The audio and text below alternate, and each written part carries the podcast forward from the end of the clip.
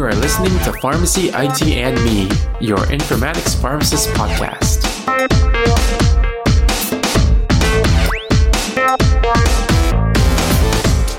Hey everyone, this is Tony with another episode of the Pharmacy IT and Me podcast. And as with every episode, we start this one saying that the intended audience is everyone. And today we'll be speaking with our special guest, Dr. Ben Moore, on what his role is in terms of pharmacy technology and informatics. Thank you so much for being on the podcast today, Ben. How are you doing? Hey, I'm doing good. Thanks for having me. Excited. Yeah, of course. I'm actually pretty excited to speak with you today. You have a pretty cool background. I want to talk about, just your education, your experience. But before we get into that, can you kind of just give a little brief overview about yourself? Yeah. So I currently live in Memphis, Tennessee. I was born and raised here. And I moved to Nashville for college. I did undergrad at Trevecca Nazarene University and then did my pharmacy education at Lipscomb University. And then I did my residency training in Nashville as well. Then definitely the pull to come home was strong. And so I moved back to Memphis where my family is and my wife's family. I've been working here ever since. So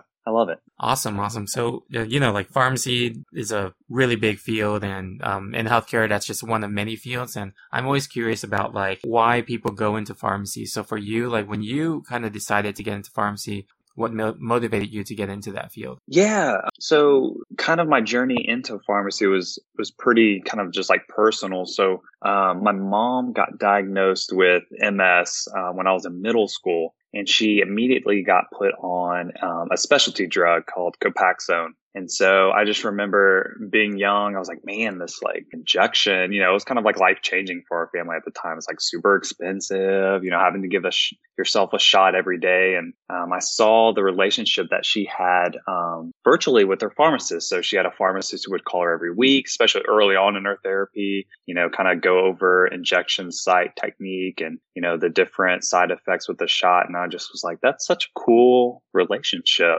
Obviously she had a relationship with her neurologist, but, she honestly talked with her pharmacist more. So kind of through that whole journey and experience, I was like, I would love to do that one day.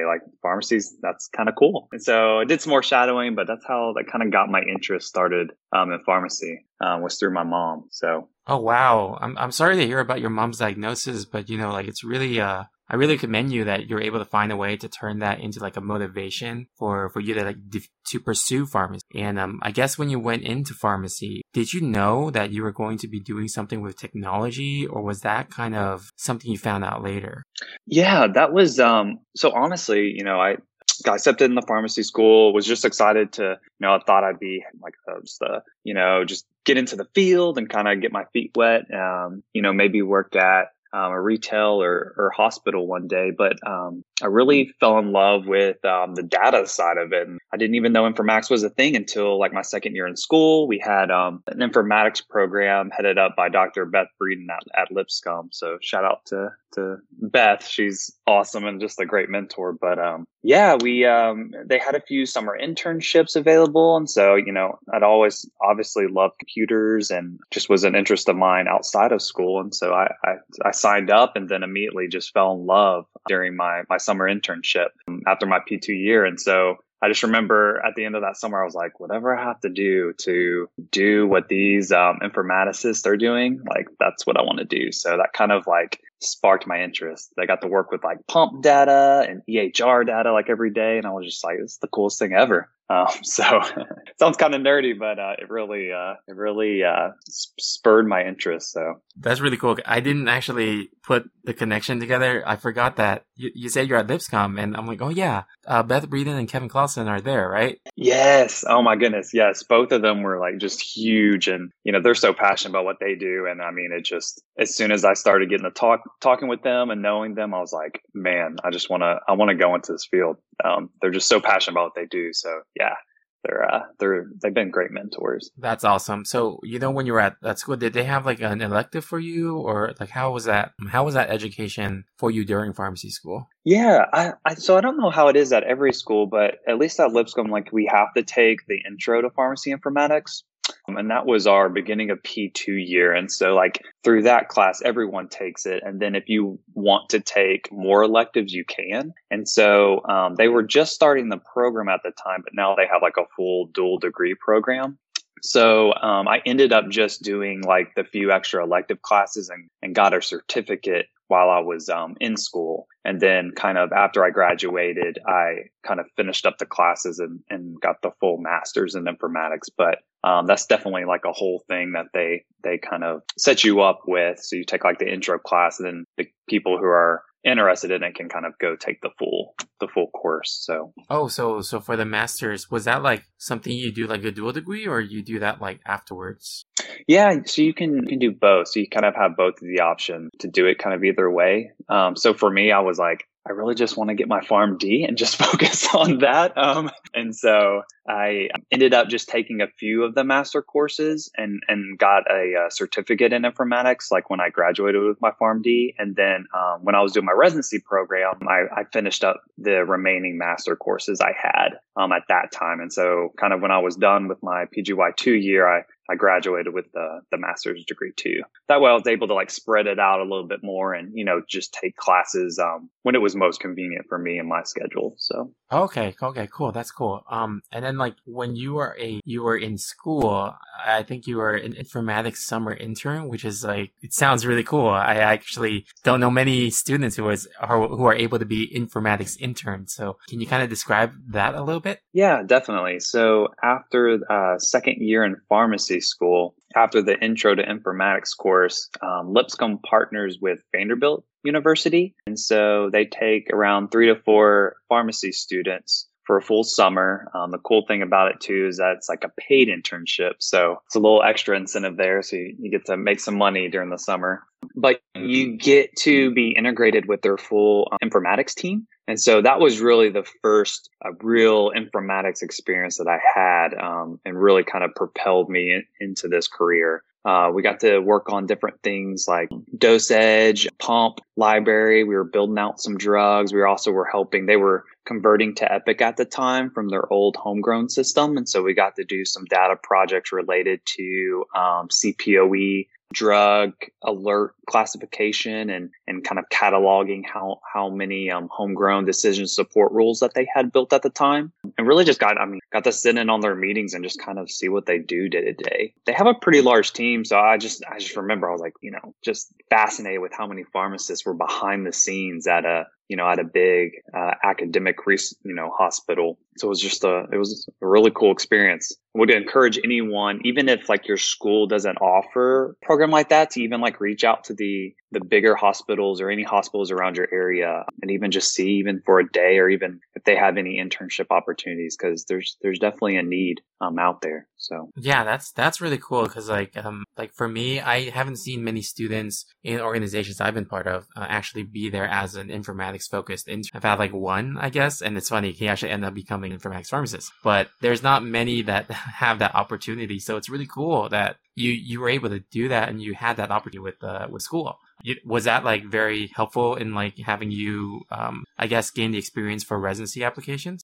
Oh yeah, I mean, I would say 100%, because you know it's kind of one thing to learn about the concepts, but it's like you just gain a whole different appreciation when you even for a few weeks gotten to be like really hands on and kind of play with some of the data. And I think that's another challenging part too, is like from a data perspective, like, you know, it's hard to gain or even get good like pharmacy data sets to even kind of play around with, if that's kind of the route you're interested in the pharmacy informatics world. And so, you know, just having opportunities to like learn alongside people who are already doing it is just so invaluable. So that's cool. So when you started your residency, it looks like you started your residency. It's a PGY1 and PGY2 combined program at LifePoint, right? Yes. Yeah. And, at the time, so I was the first resident. So it was a brand new program. And it's actually pretty cool. Nashville has 4 different PGY2 pharmacy informatics programs, which is pretty cool because they're all within like 10 miles of each other. And so there's definitely a lot of like informatics collaboration happening in Nashville. So it's definitely becoming like an informatics hub, if you will. Yeah, isn't, I don't remember this, maybe correct me if I'm wrong, but isn't Nashville, that area is kind of focused a lot on blockchain usage and advancements in blockchain and pharmacies? Yeah. So there's an annual blockchain conference that I went to a few times. It's called Distributed Health. And so that's all focused on healthcare. And so what they do, they have like an annual like hackathon where they bring in just a bunch of coders and people interested in building new kind of applications. And so they award prizes based on, you know, the weekend who can come up with the most creative application and use case for blockchain and healthcare. So yeah, that's definitely, there's a few startups I think that are based in Nashville right now for blockchain specifically in healthcare. So it's pretty cool too. Oh, cool. Cool. So did you actually get to use blockchain technology in your residency program? I'm asking because like I don't really know many current organizations that do use blockchain. So that would be really interesting to hear if you guys did use that.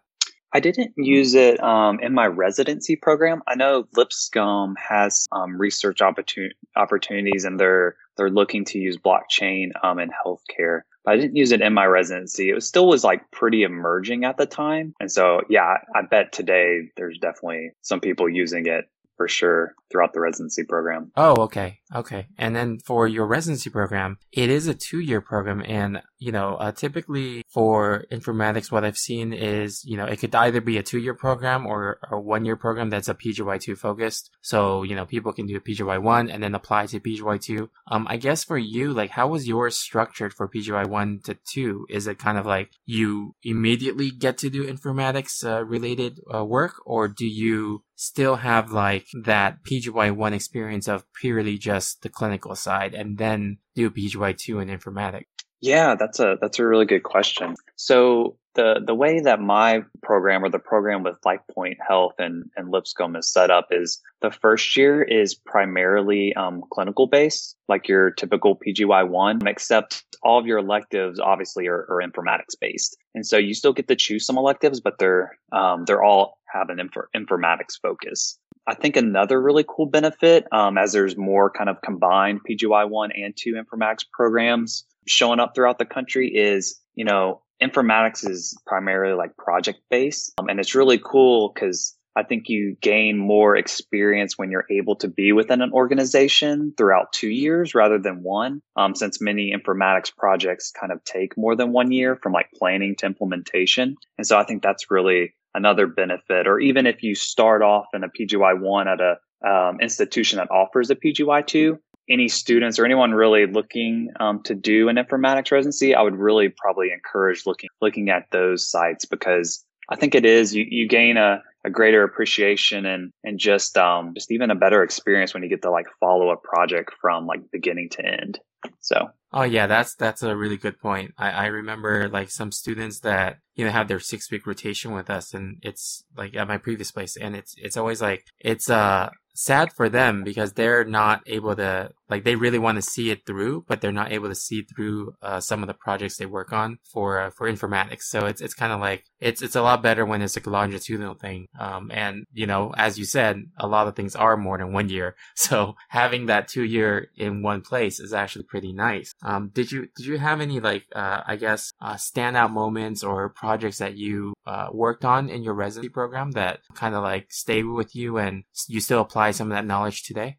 Yeah, definitely. I was able to do my residency at a pretty cool time. We were implementing Cerner in a few hospitals. And so it was actually really cool. I was able to, within the first few months of my residency, go to Kansas City and participate in the design events for the Cerner EHR. And then during my second year, was able to help build out some of those medication like order census and kind of clinician order sets for our hospitals. And then I was able to kind of be on site for the go live in like the war room, if you will, you know, answering kind of tickets and different break fixes. And so that probably was one of the most rewarding experiences, just because, you know, I didn't have an appreciation for go lives until kind of stuff hits the fan and you're trying to, you know, implement some break fixes and help, you know, real problems out of go live. So yeah, that was probably my favorite experience. Yeah, that reminds me of the time, you know, I was in the go live and I had to take the graveyard shift for our go live. Ooh. Yeah, that was rough, because then running on a different schedule plus trying to figure out these break fixes at the same time. Oh my goodness. So then after your residency program, you were able to get a position as a pharmaceutical data analyst coordinator. So can you kind of describe what that is? Yeah. So really the way I kind of like describe my role is a pharmacy data steward. And so I sit, structurally in the organizational chart, like on the pharmacy team, but I really am the go-between between our pharmacy customers. So think of like frontline clinical pharmacists and pharmacy staff, as well as our institutional IT team. And so pretty much day to day, we work our data request queue. And so anyone throughout the institution can put in a data request. And so, an example of this, what it would look like would be, hey, I'm a pharmacist. I need a year's purchase history of a certain drug. Or maybe, hey, a recall just happened on metformin. I need to know of these NDCs and lot numbers, any patients we have dispensed this drug to within the last 6 months. And so me and my team, I have a data analyst who I work with, we'll go out and pull that report and query. And then we work with the customer to provide them the report and data that they need. That's kind of day to day. We do some other high level stuff, such as like pulling data from our non-EHR systems into our data warehouse, as well as some data visualization and dashboard creations for our pharmacy service lines. But kind of day to day, it's really working that data request queue and then providing support to our pharmacy informaticists on the service side. So. Oh, that's cool. So you mentioned that you guys have a data warehousing, and I was wondering, like, for your data warehouse, what are some of the challenges that you have trying to get all the information from these different systems to match up in the data warehouse? Yeah, that's a really good question.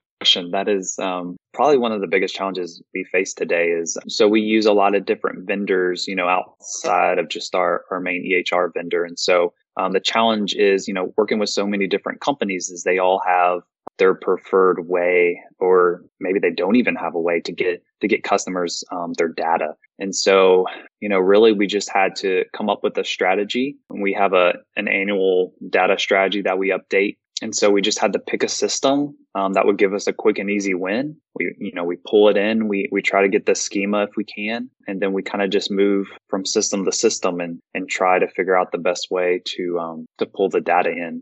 It is challenging. So with some of our ADC vendor, there could be large amounts of data there. And so it's always, kind of a puzzle or brainstorming, which tables will provide us the most value to pull it in, as well as do we want to pull the full historical load, or maybe it just makes sense for resourcing purposes just to pull the last few years of data. So there's a lot of considerations to take in, but really at the end of the day, we're trying to provide a sandbox and an ecosystem to where we can write fast, efficient queries for our pharmacy customers that answers and provides value for the questions that they have day to day. So it is pretty fun. Are you also involved in like making the dashboards from the data warehouses? Yeah, I am. So that is one of our team's strategic goals for this year is, so we've chosen a data visualization software. Microsoft Power BI is kind of our go-to. There's others out there like Tableau is really popular, Qlik Sense and some others. But yeah, so we are involved heavily with dashboard creation, and there's a lot that goes into that, right? So not only having access to the data, but like what story do you want to tell? And so metric definitions are really important. So that's something I've gained an appreciation for is, we could be talking about drug dispenses, but that could mean something, and it does mean something entirely different if you're talking about inpatient dispenses versus like an outpatient dispense. Inpatient, we usually think now in terms of charge on administration or the actual administration event. But in retail, that could simply be mean, when we actually physically dispense the product versus when a patient picked up a medication versus like return to stocks. And so I found it's just really important to, before you begin any like dashboard or visualization, creation to hash out those metrics. And so everyone's kind of on the same playing field as far as what you're talking about and expectations. So, that's a really good point. I think there's that disconnect of like, you know, someone's requesting something, they think that they're requesting something, but what they put into words is not like what they're actually expecting. I don't know about you, but that's sometimes the challenges I get when I get data requests is, I always have to follow up with them to see if like, this is really what they want or not. Yeah. I mean, that's a huge point. And so much of it, it's almost like we're like data detectives, right? We're, you know, and I think that was one of the misfalls I had early on in this role was, just assuming, I know exactly what they need. And you spend time creating a report and then you present it to a customer and they're like, actually, I kind of meant this. And so that's huge of interviewing your customer. We now even have like a set form of questions that once we get a data request that we meet and interview the customer just to make sure we're all on the same playing field before we put a lot of effort into a data request. Because that's the worst, right? We got to be smart with our time and resources and never want to redo work. So definitely the interview is such an important process when you're talking about any informatics work or requirement gathering. So it's something that I've really learned to appreciate throughout this role. Yeah, that's a really good point. Like just the interview process, and you know, like these and some other great tips that you have are. It seems like they're starting to be cataloged on your website, digitalpharmacist.org. Is that right?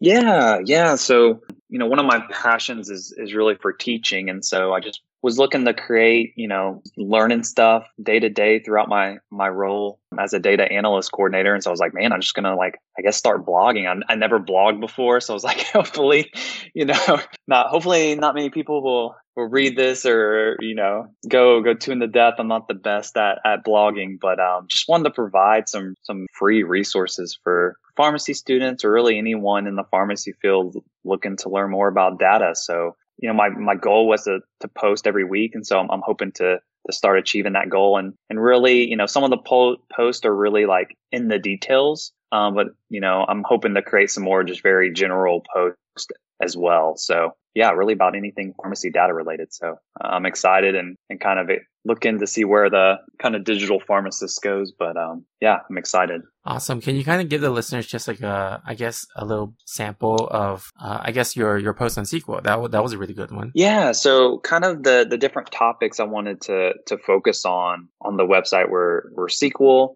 We do a lot of SQL from day to day. Honestly, I think if any listeners wanted probably the best one thing to learn, if you wanted to go into some type of data analyst role, I mean, SQL is just the backbone of so many different technologies of reporting and, you know, even, you know, not only just getting data out of systems, but, you know, you can do some manipulation and curation with just some basic SQL writing. So I think that's probably the primary language and tool I would learn and push. Also, there's going to be some DAX on there, and DAX is the primary data visualization language of Microsoft Power BI. I'm also going to talk a little bit. I'm learning some R and Python, more on like the data manipulation, kind of data visualization as well, and hopefully some modeling stuff, and then just some like data best practices. Some stuff that I learned day to day, but yeah, definitely follow if any of that interests you, and if none of that interests you, and if you just like learning, definitely follow along too, because yeah, we'll post a lot of cool stuff and content. Awesome. So you know, like for students or pharmacists who are not currently in the informatics or technology field, like what kind of advice, like just from your experience, like you have a really cool student experience and you have a residency experience as well. So what kind of advice would you give them if they wanted to pursue this path? Yeah, I definitely would say keep an open mind and just do as much like self-learning as you can. There's just so many and so much good like free resources out there, and even like really cheap resources like Udemy, Coursera. There's just a lot of really good videos and like courses you can take, and even to gain some like certificates that could help you like land an internship or a job. And then even just like reaching out on LinkedIn and networking and learning about other people's roles. I just think it's just so invaluable, and you can learn so much just from like talking with other people. 2, I would recommend getting a mentor, even if it's just reaching out through LinkedIn. Mentors are invaluable, and probably like just the best advice I could give anyone, even myself. Like I'm constantly looking for new mentors and just like trying to be mentors for others. So definitely if you're interested, like reach out to me on LinkedIn or on the Digital Pharmacist. You know, I would love to talk with you and share ideas and collaborate. So awesome. Thanks for sharing that advice. And you said the best way to reach out to you is on, you said LinkedIn and the website. Yeah, definitely. Yeah, you can just direct message me on LinkedIn, and then as well as digitalpharmacist.org. You can just send me like an email message through there. I check both of those really regularly. So yeah. Awesome. Cool. I'll put the link to your LinkedIn and digitalpharmacist.org into our show notes for people who want to reach out. But to be respectful of your time, I want to thank you again so much for, just taking some time to be on the podcast today. Yeah. Thanks so much, Tony. This was awesome. I love to kind of nerd out and talk about data to anyone. So this was cool. I really appreciate it.